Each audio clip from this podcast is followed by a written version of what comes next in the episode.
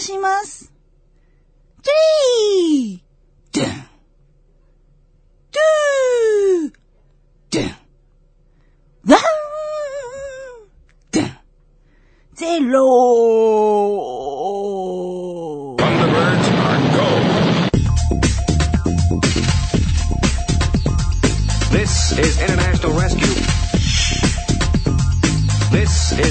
はい皆さんこんばんは。こんばんは。今週もやってまいりました。夜のツタンカーメン75億光年に一人の一代桜庭つゆきと、アシスタントのギャオでございます。今週もどうぞよろしくお願いしま。ますはい、ギャオちゃん今週もやってまいりましたね。はーいツタンカーメンということで、先週もいい話でしたが、はい、先週何の話でしたっけ？先週は、えっと、ヒロ君の話あおよび、いい気持ち。そうですね。いい気持ちにさせたかな2000あ2月13日、なんか奇跡が起きて、なんかいらっしゃったらいいですね。いらっしゃったらいいですね。こんな奇跡が起きましたっていうのね。奇跡シリーズ。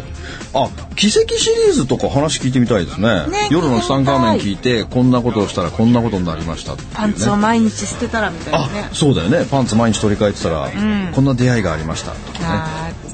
ね。いいですね先週もはいメッセージをもっとご紹介したかったのに、あ、盛り上がっちゃったからヒロ君で。そうなんですよ。もうギャオがさ、いつもこう暴走するから、もうというわけ絶でですね、えっと、新年に、あの、たくさんいただいたメッセージでまだね、はいご紹介したい、ねあの、私を褒めてくれてるメッセージがありますので、ねはいぜひお願いしますはい、行きたいと思います。はいこんばんは。1月1日の放送をさっき聞きました。はい。夜のつたかめの福袋が欲しくて初めてメールを送ります。ありがとうございます。桜庭さん、いつも家族でラジオで聞かせていただいています。あー嬉しい。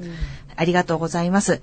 我が家は桜庭さんのお言葉で下着を変えてみたり、お、寝ている時には運は作られると聞いて、はい運が上がるようパジャマを変えてみて、はいバラを一輪飾ってみたりしてます。全部実践されてますね。すごい。極めつけに全車利もさせていただきました。お、すごい。主人は大反対でしたが、桜庭さんのラジオを聞かせ、押し切って始めたところ信じられないほど部屋に漂う空気が変わり、途中から主人も乗り気になって、ん無事、物とお別れを告げ、未来へ送り出せました。おー、素晴らしいですね。素晴らしい。テレビも未来へ送り出したので、お夕ご飯の時に桜庭さんのラジオを iPhone で聞いていますす。ごい家庭ですね。すごいですね。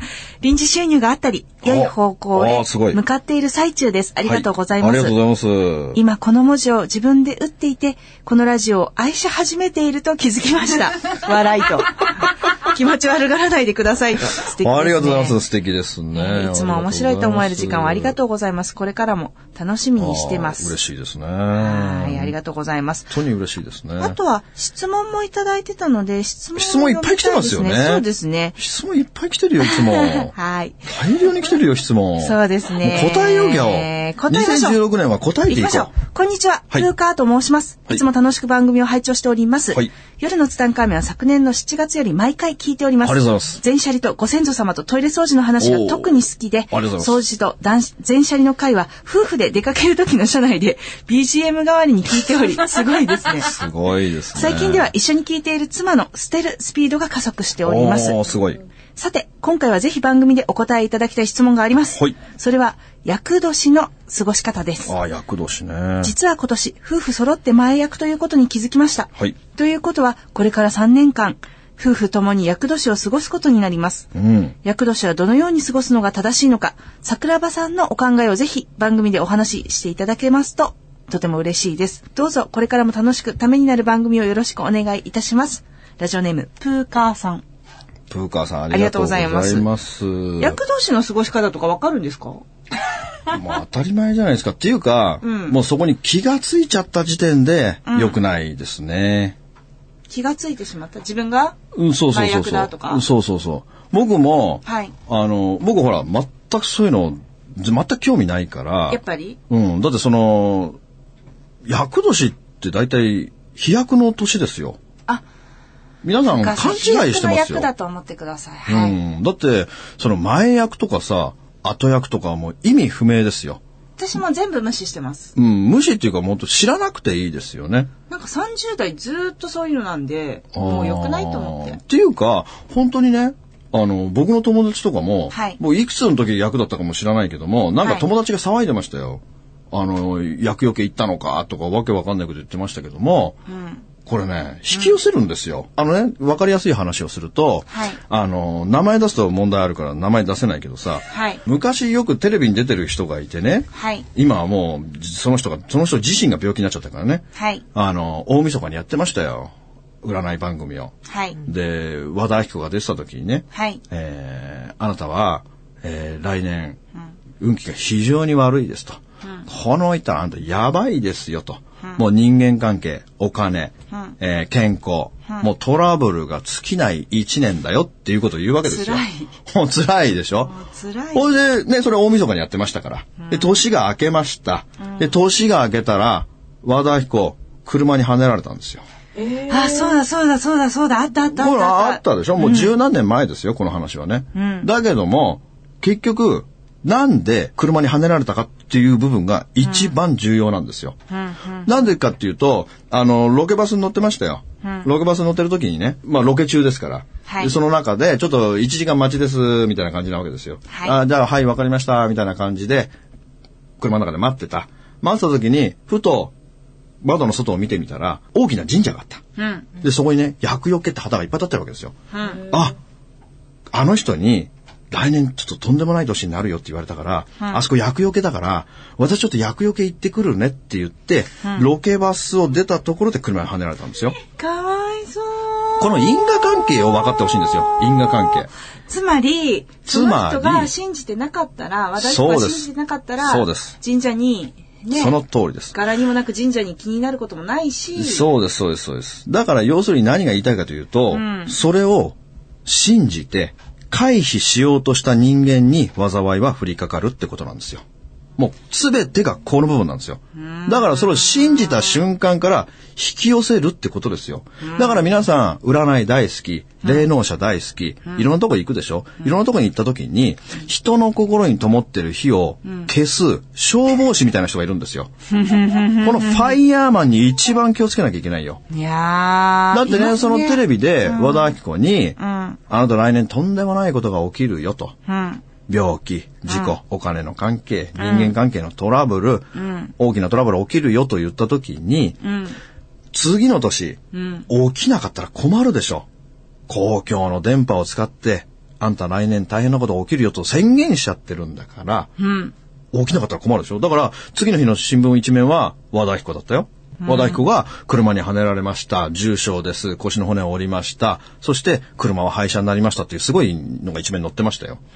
で、結局それ見た時に、宇宙で一番喜んだのは、それを占った彼女ですよ。やだガッツポーズしたはずですよ。新聞見た時に。ほら見たことか、私の言った通りだって。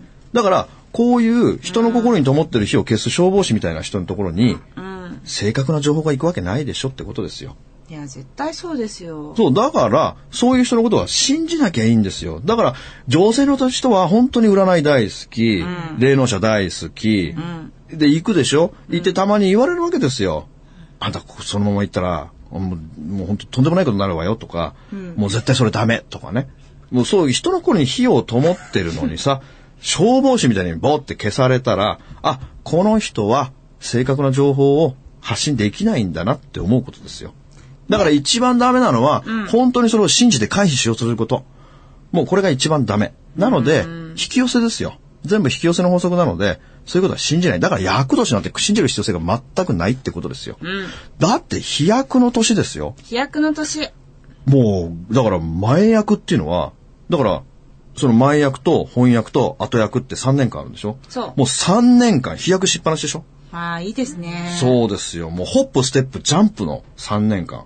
ゴールデントライアングルですよ。いやーいいですね。そう。だから前役って言ったら、前役っていうのはさ、もうしゃがむ時だよ、もう。もうだって来年ジャンプでしょ？うん。一番高くジャンプするんだから、はい。もうとにかく今はさ、もうしゃがんで飛ぶぞっていうとこだから、もういいことありますよ。飛躍の年になります、お母さんご夫妻。だからあのー、厄除けのなんか行くでしょ？神社仏閣に。うん。あれもう全然行く必要ないんですよ。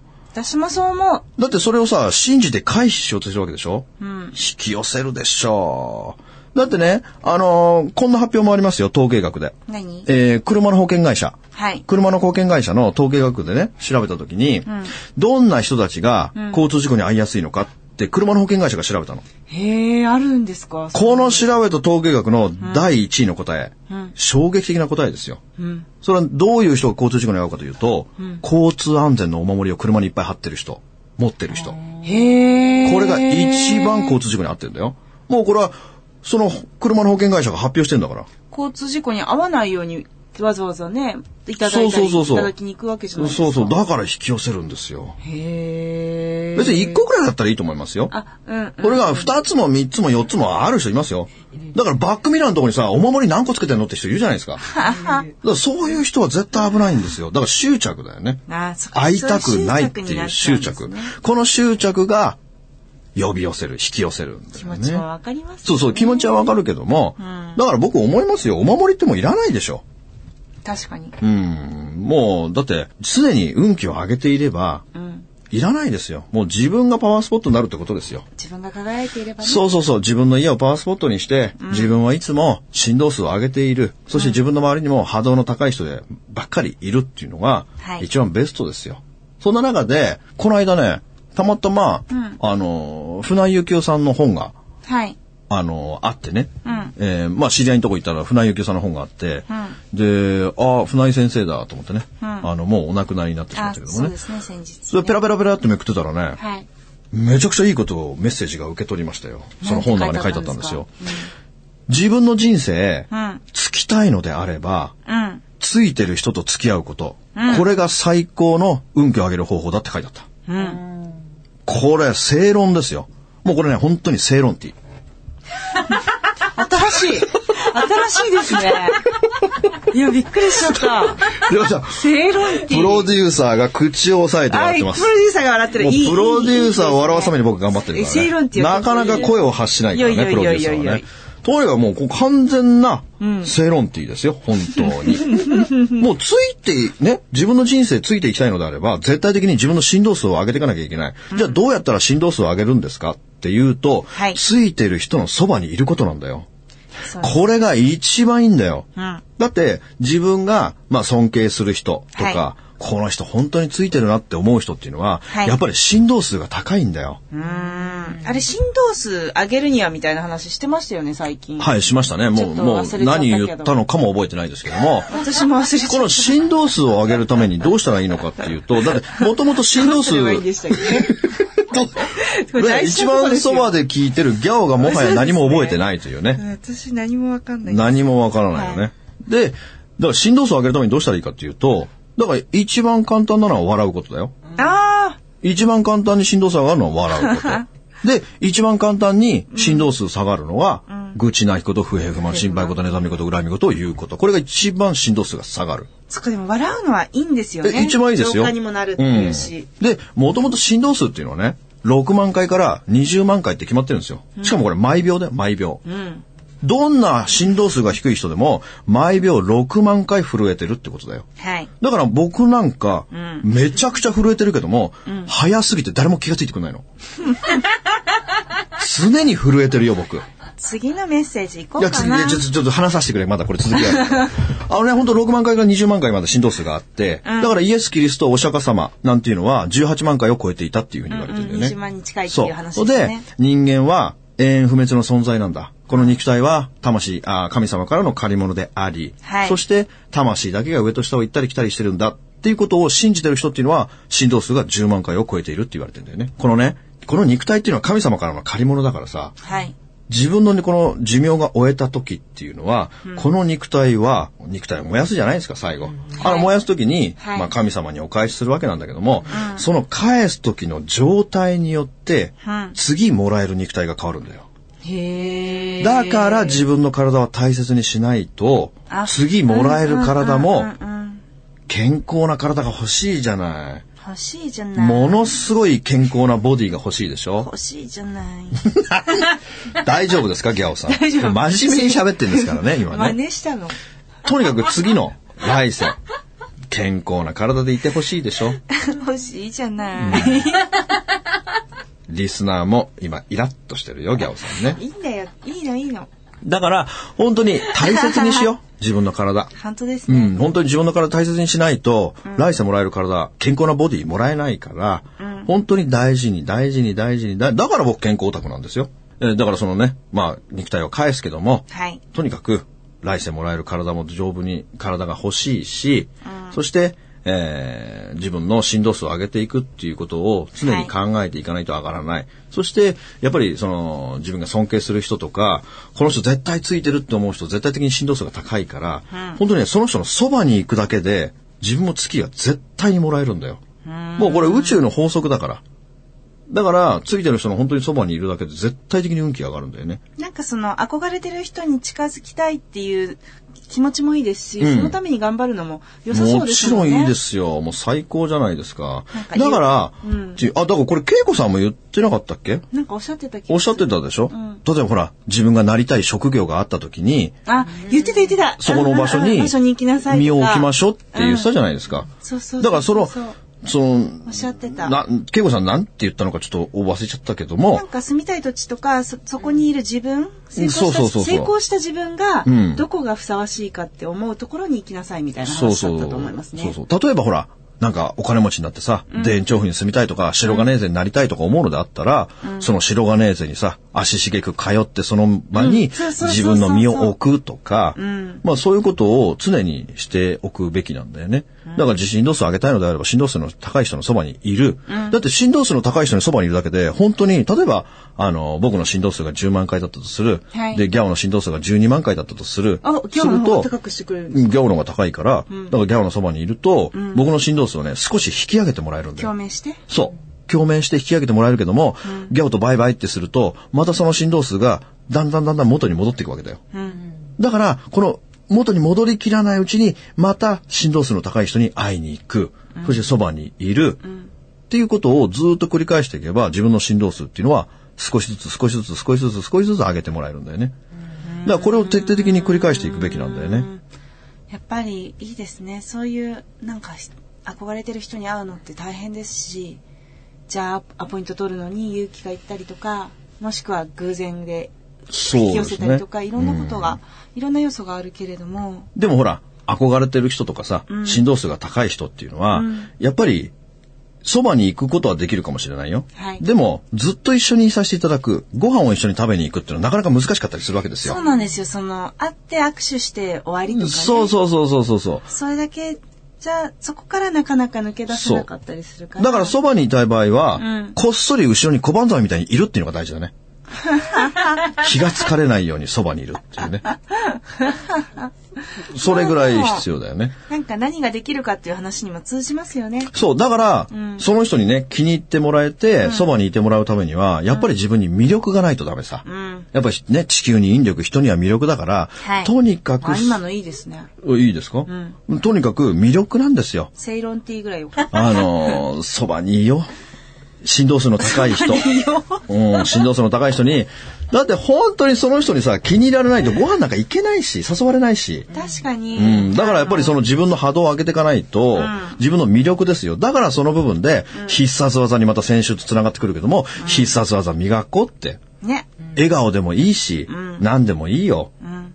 これ心がけよ。で、先週もたくさん喋りたかったけども、喋れなかったことの補足していくけども、はいやっぱりその、ほら、先週はほら、彼氏が欲しいっていう話をしたけども、してた彼氏が欲しいのであれば、はい一番僕気をつけてほしいのはね、やっぱね、髪の毛ですよ。髪の毛？髪の毛。うん。やっぱね、絶対的に必要なのは清潔感なんですよ。もうこの清潔感なくして、んモテません。うん。とにかく一番気をつけるべきは清潔感。うん。そして髪の毛ですよ。やっぱり髪の毛は光ってないとダメ。ツヤがあって。ツヤがないとダメ。うん。もうね、本当にツヤ。うん。だってたまに、ギャオもあると思うよ。電車に乗った時に、この後ろ姿の髪の毛がめちゃくちゃ綺麗な人っているじゃん。いらっしゃるいらっしゃる。いるでしょ、うん絶対ああなってほしいの。そして、あの、髪の毛綺麗な人は、やっぱり綺麗にされてるもん。そうなんですよ。そこなんです。だから髪の毛っていうのは、本当に大事なんですよ。女性の場合は特に。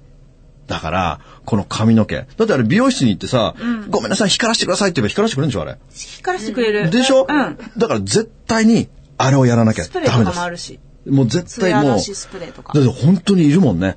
後ろ姿がさ、モデルみたいな人いるもん、髪の毛。いらっしゃるいらっしゃる。あれだってできるんでしょ？できる。絶対美容室行けばできるんだよね。だから絶対にそうしてもらうべきなんだよ。だから髪の毛がボサボサ、だから枝毛全開、でなんかまとまってないとか、もうこれで男が欲しいの、彼氏が欲しいのって無理だよ。まず身だしなみ、清潔感、ねここから行こう。だから男が欲しいのであれば、もう、もう毎月一回、その髪の毛をきれいにしてもらうってことを、命をかけてやってみたらどうかなって思うんだよね。それはいいかもしれないですうね。ん、絶対だってもう、とにかく清潔感なんですよ。美容院行くと元気になりますしね。うん、絶対にもうここはね、やっぱ自分の身だしなみですよ。うん。男にモテたいと思うのであれば、うん。まずは身だしなみ。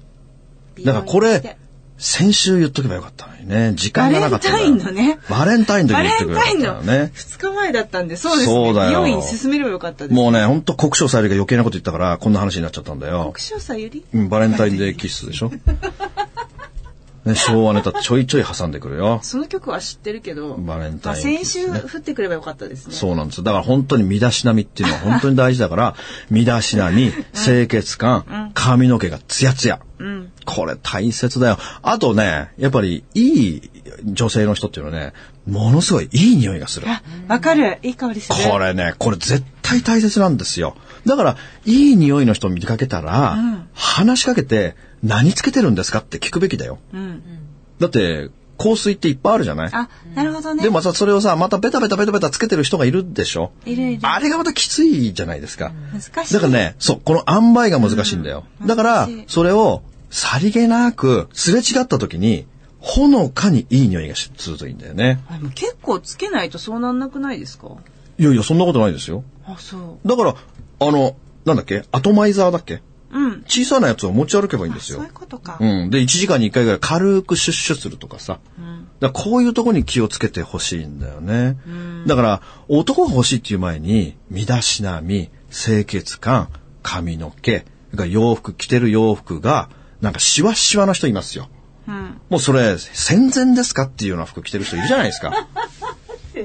もうそれ本当に裸足の弦ですかみたいな人いるんだよ。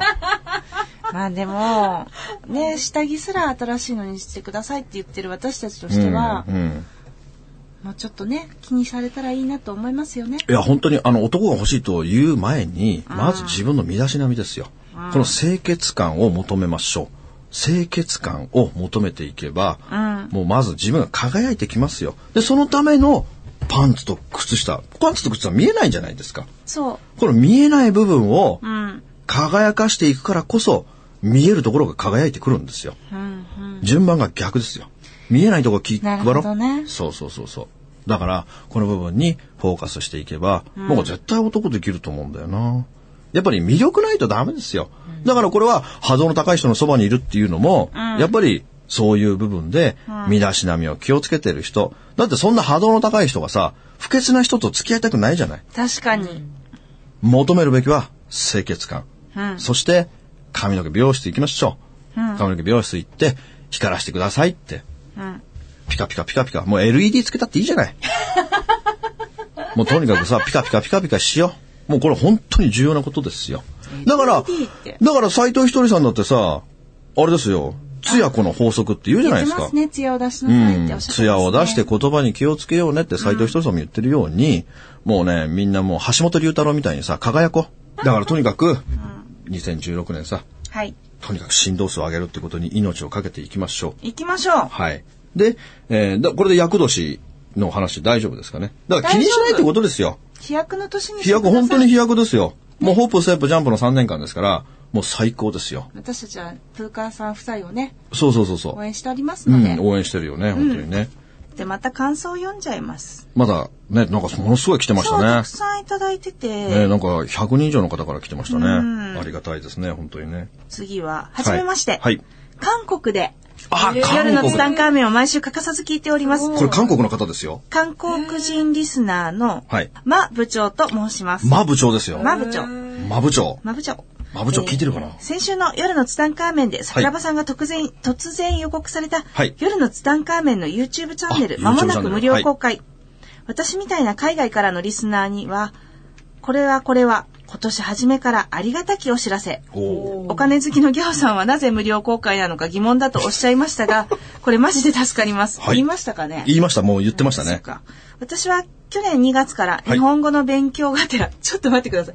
これで日本語の勉強されてんですかマーもう完全な日本人ですやね。ばいですね。私は去年2月から日本語の勉強がてら、スマホの日本ラジオアプリで日本のラジオを聞き始めましたが、海外のせいなんでしょうか、送信状態があまり良くなくて、綺麗な音質や音量で聞ける日本のラジオ放送局は、スマイル FM や FM 平方くらいで、これもすごいですね。スマイルすごい FM ですねさん聞ける聞けるんですねさ。すが。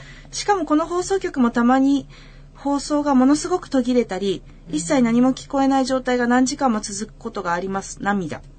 まあさんすごいですね。